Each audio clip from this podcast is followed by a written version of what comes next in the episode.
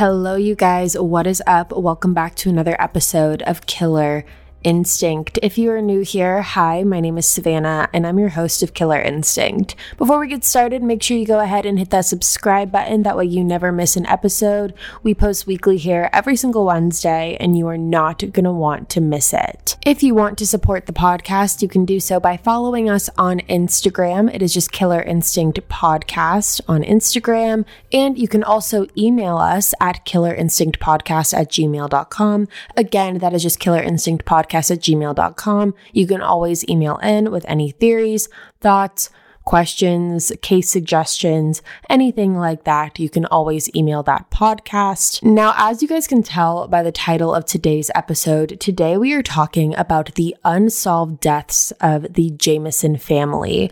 On October 8th, 2009, Bobby, Sherilynn, and their daughter Madyson mysteriously vanished from Oklahoma.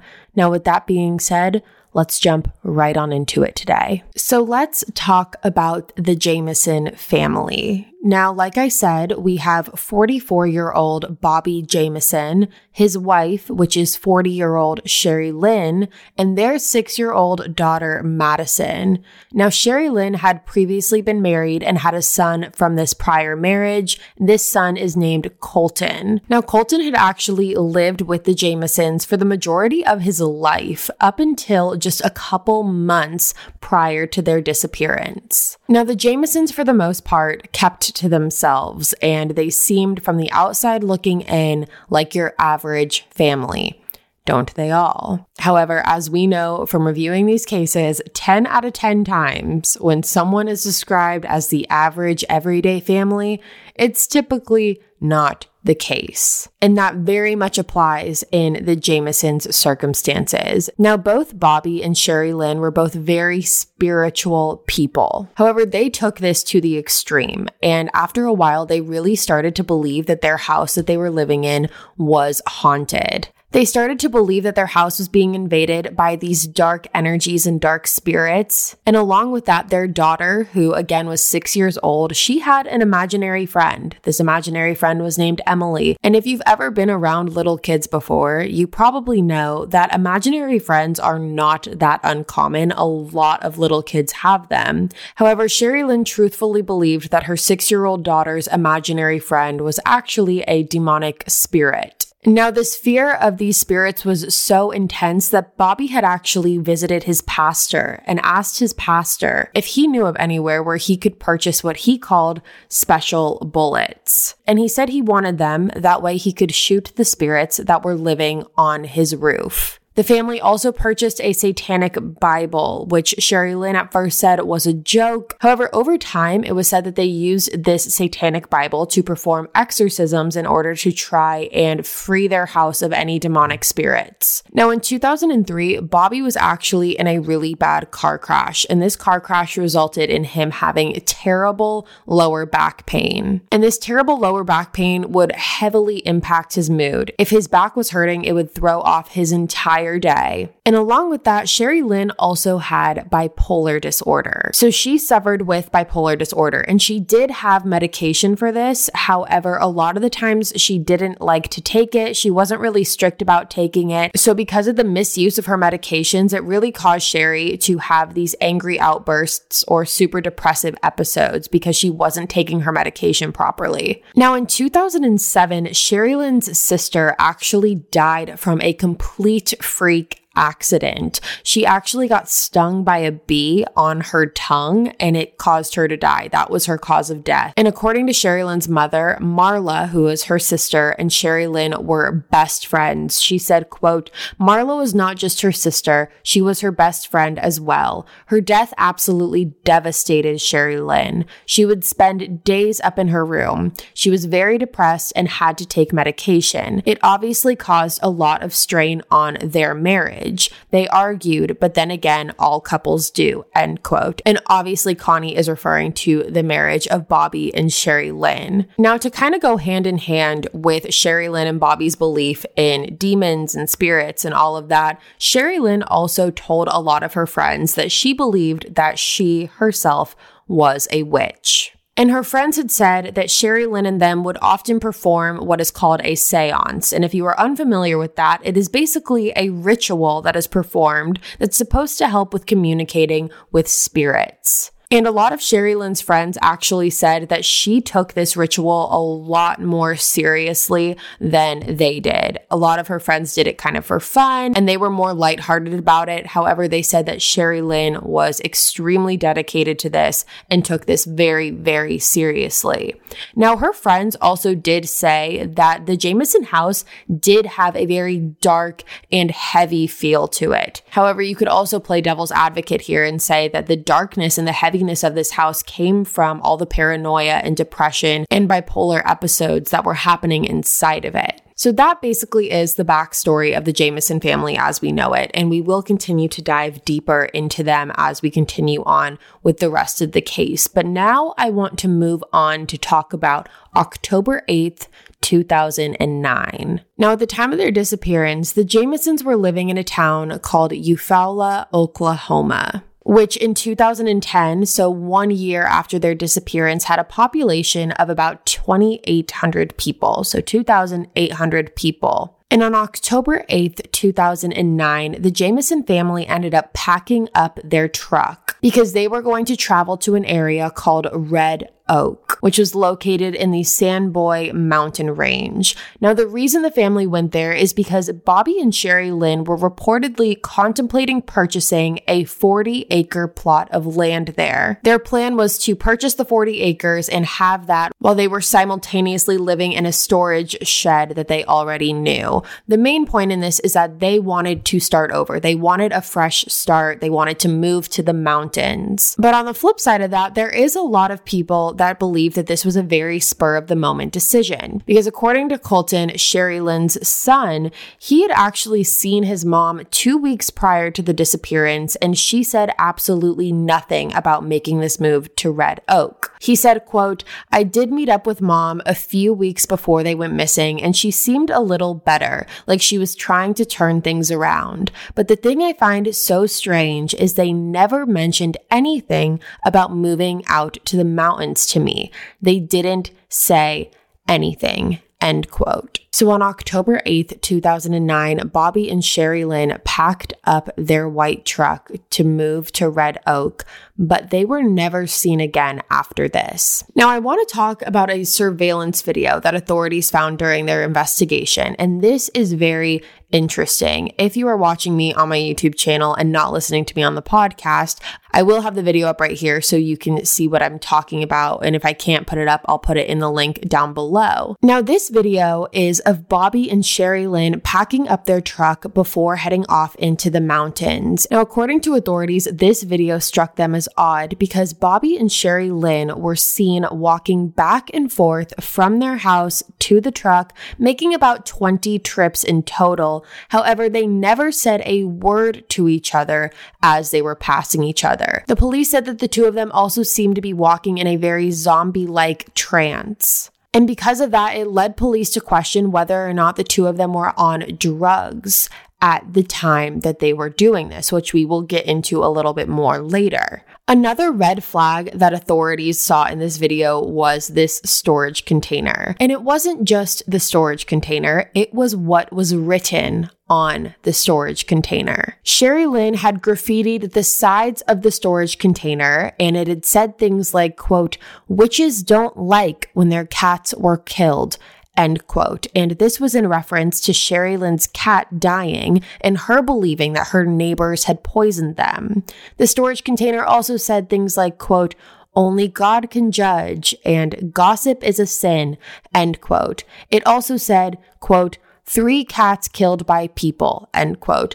It's all very, very bizarre. It's completely graffitied on there. It just, it looks very weird. So the family left on October 8th. It was Bobby, Madyson, and Sherilynn. And after a couple days of them being there and no one hearing a thing from them after that, that is when the family contacted the authorities and the investigation began. And in the beginning, there were a lot of volunteers out where the family was supposed to be in the Red Oak area. And then after eight days of searching, authorities actually found the family's truck. And this was a huge breakthrough in the case case. The truck was found about an hour away from where the Jamisons lived, and it was also found about 25 minutes away from Red Oak. To be specific, it was found in an area called Latimer County. Now, not only did the police find the family truck, they found a lot inside of the truck as well. After conducting a search inside of the truck, police found both Bobby and Sherilynn's cell phones, their wallets,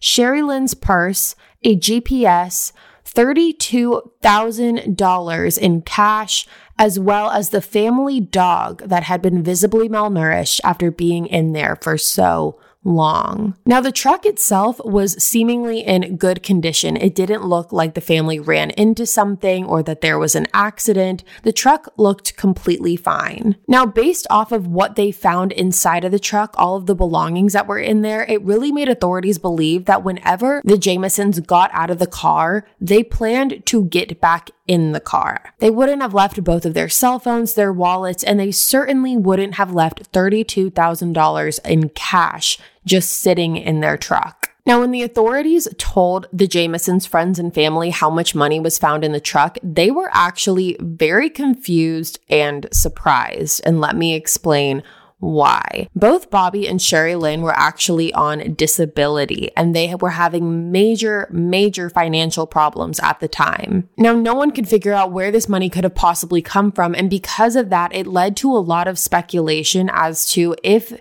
this money came from a possible drug deal and if the Jamisons were involved in drug dealing. Now, obviously, their friends and family didn't want to believe that they would A, be involved in something like this at all, but B, even if they were involved in something like this, they didn't want to believe that they would bring their six year old daughter, Madyson, into this environment. But the way the police saw it was that no stone should be left unturned in this case. Now, the truck was found, like I said, eight days after the disappearance. And at first, it seemed like a huge breakthrough. Everyone thought that because they found the car, it should be relatively easy to find the Jamisons. However, it wasn't until four years later, on November 16th, 2013, that hunters were hunting in Latimer County, and this is when they stumbled across the remains of Sherilynn, Bobby, and Madyson. Obviously, when they found the remains, they contacted the authorities, and the authorities arrived to the scene. And on July 3rd, 2014, the remains were confirmed to be that of Sherilynn, Bobby, and Madyson. Okay, we're going to take a short break, but we will be right back with more of the Killer Instinct podcast. Imagine an app designed to make you use it less. Seems a little counterproductive, right? Well, Apartments.com's instant alert feature works exactly that way. Instead of scanning rental listings a million times a day, simply set and forget your search to whatever you're looking for in a place and let Apartments.com do the rest. From pet friendly apartments to balconies to in unit ACs, Apartments.com's powerful search tools let you know when the perfect combination of features you're seeking is listed. So you don't have to power through rental descriptions one by one. With more rental listings than anywhere else, Apartments Apartments.com's instant alerts mean that you can spend less time looking for the perfect place and more time on just doing you. Apartments.com, the place to find a place. All right, you guys, welcome back. So, like I said, the remains were confirmed to be that of the Jamison family on July 3rd, 2014. But because of how decomposed the bodies were, again, they weren't discovered for about four years after they went missing. Because of how decomposed they were, the medical examiner was not able to confirm a cause of death, which in this case would have been crucial to figuring out who was responsible for this homicide. Now, in reference to the Jamison truck, their remains were found about three miles away from where the truck was. And when they were found, they were found all laying face down, side by side. Now, because there was no cause of death, it's been really difficult for authorities to figure out exactly what happened and what the scenario was here. Did the family leave the truck on their own? Were they forced out of the truck? If this was a drug deal, why on earth did they bring Madyson? The discovery of the remains really brought up more questions than it did answers. And because of that, there is a lot of theories in this case, like I said in the beginning. So we are going to go over those theories right now. Now, the first theory here is that this was a murder suicide. Like we said before, the Jamison household was definitely a dark one. And not only that, Bobby and Sherilynn were clearly having problems in their relationship. Now, I say clearly because authorities actually found an 11 page hate letter that was written from Sherilynn directed to Bobby in the truck when they were searching it. In this letter, Sherilynn called Bobby a bunch of names, including a loner and a hermit who didn't care about his daughter, and continued the letter with a list of things she absolutely hated about Bobby, including the fact that she wanted a divorce. Police were also able to figure out that Sherilynn actually had a 22 caliber pistol that she did carry around with her, and when the medical examiner did the exam on Bobby, they did find a small hole in the back of Bobby's skull, but the police have said that there's no way that the hole was from a bullet, while on the flip side there are are hunters who say that it very well could have been from the exact gun that Sherilynn was said to have owned. I'm not sure why or how the hunters had access to what this bullet hole in the back of the head looked like. However, the hunters that did see it do believe that it was the result of a 22 caliber gun. But what's interesting here is that Sherilynn and Madyson, neither of them had any injuries that suggested that they had been shot. But to this day, Sherilynn's 22 caliber pistol has never been discovered, but a lot of people do believe that if this was a murder suicide, the murder weapon would have been found somewhere. Now, when it comes to the hate letter that Sherilynn wrote to Bobby, one of Sherilynn's friends defended her by saying, quote, she would write things down when they came into her mind, but then she would move on. She loved Bobby, end quote. Now, Bobby's mother, Starlet, had a lot to say when it came to Bobby and Sherilynn's relationship, and she said, quote, Sherilynn became incredibly angry and spiteful sometimes. She was jealous of my relationship with Madyson and of my relationship with Bobby. The last time I actually spoke to Bobby was in April 2009 because she abandoned me from speaking to him on the phone. Bobby loved her and he suffered because of her moods. There was a time when I tried to get him and Madyson to move away to Oklahoma City. But really, I would never have wanted them to split up. They had their difficulties, but they loved each other very much. End quote. Starlet also said that the car accident that Bobby was in in 2003 left him incredibly depressed. However, Sherilynn and Bobby loved each other very much, and that's why they stuck out their marriage. Now, the second theory in this case is that the Jamisons were murdered by a satanic cult. Now, when it comes to Connie, who is Sherilynn's mother, she said, quote, that part of Oklahoma is known for that, cults and stuff like that. From what I've been told and from what I've read, I was told around the time of Sherilynn's disappearance that she was on a cult hit list.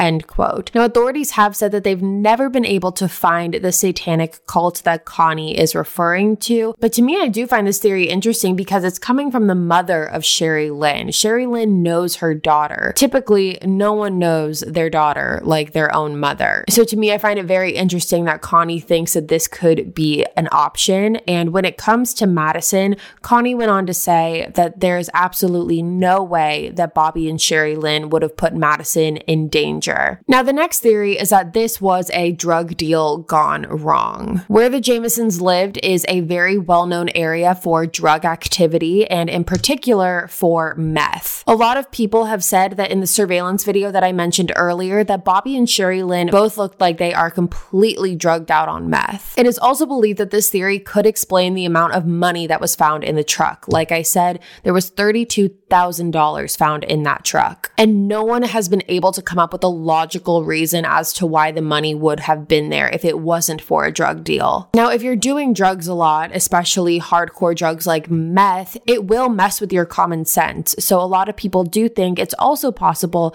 that their use of meth, if they were using, could have fogged their common sense, fogged their judgment, and had them bring their daughter into situations that were not safe. Now, a kind of branch off of this theory, which is extremely interesting and I think very important in this case, is that the Sans Bois Mountains were known for having meth labs throughout it. And Bobby had allegedly reported one of the meth labs that were there to the authorities. He essentially ratted out this meth lab. And a lot of people think that this is obviously the motive here. Bobby ratted out a meth lab, and as revenge, him and his entire family were killed. Again, though, it does not explain the money left in the truck. According to Connie, Sherilynn's mother, she said, quote, I don't know all the details, but I can tell you Bobby had recently gone to the police to report someone in the local area for running a meth lab. Obviously, that person is going to be very upset.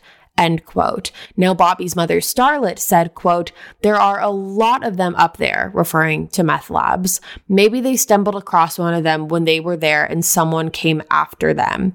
End quote. To me, my question there is if Bobby, and maybe one of you can answer this for me, if Bobby was using meth, actively using meth, why would he report a meth lab to the authorities. That to me doesn't make sense. To me, I think about it in a way of like if someone is smoking weed in a state where it's not legal, why would they then go and rat out to the police a dispensary? To me, it just doesn't really make a lot of sense. But then again, I am very uneducated when it comes to the hardcore drug world. So if one of you has an explanation, I am all ears on that. Now, another really bizarre theory in this case is the one that says that the Jamison family was murdered by Bobby's own father, Bob. It is said that Bob Dean Jamison, who is Bobby's father, could have been responsible for these murders. Bobby and Sherilynn had actually filed a protective order against Bob just six months prior to their death, after he claimed to murder their entire family over small business dealings. The protective order stated that Bob was, quote, a very dangerous man who thinks he is above the law, end quote. And it is also stated that he is involved with prostitutes and gangs and even the mafia. Bob did pass away two months after the family went missing, so that is important to note. And it is said by Bobby's uncle, who is Bob's brother, whose name is Jack, he said that at the time of the disappearance, Bob was, quote, either in a hospital or at a rest home.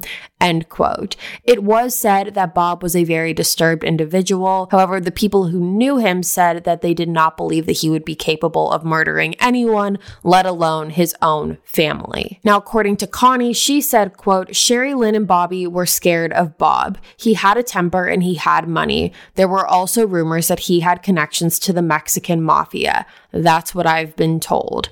End quote. So now let's move on to this last theory, which is a very, very strange one. This theory got brought into the light in 2010, and it came from a woman who claimed that she used to be a part of a white supremacy group. And she said that while she was a part of this group, one day she ended up running across a book. Now, she said that in this book, there were names of people that the members of the group either had a problem with or needed to be quote unquote taken care of. The woman said she memorized as many names in this book as she could, and then she went home and started Googling these names, and a lot of these names came up on Google with missing person reports. And this included the Jamison family, because again, like I said, this was in 2010 before their remains had been discovered. So they were still missing people at this time. This woman also told the authorities about the engraving that was on Bobby's wedding wedding ring. That was how much detail she had, which was true.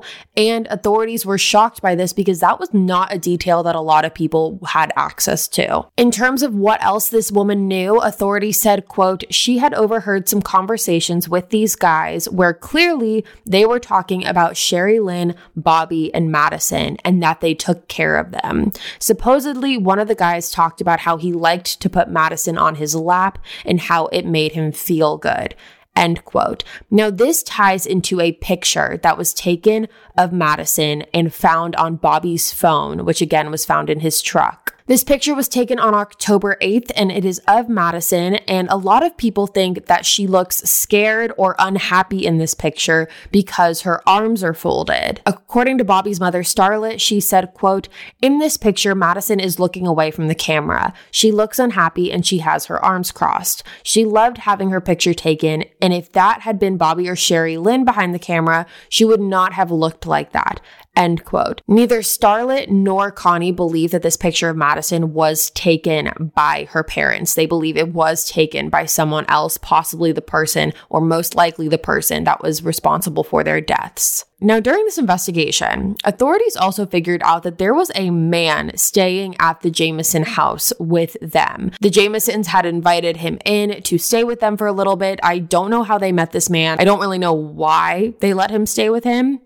But this man was extremely racist and was said to have hated anyone who was not white. He was a terrible, terrible racist. Now, Sherilynn had Native American heritage. Now, this man went on and on and on one night about how much he hated anyone who was not white. And because of this, Sherilynn felt extremely uncomfortable and she ended up pulling out her gun and threatening to shoot this man. So, after hearing this, the authorities obviously wanted to check in on this man and see if he possibly had anything anything to do with it, but he did have an alibi during the time that the Jamisons went missing. But this definitely could be a reason as to how the Jamisons' name ended up on a white supremacy hit list. I also want to say that it is not believed that the Jamisons just got lost or succumbed to weather conditions. Connie said, quote, if that happened, why were they laying face down all side by side like that? Also, why did they leave the dog in the car? Madyson loved that dog and didn't go anywhere without it. She wouldn't have just left her in the car.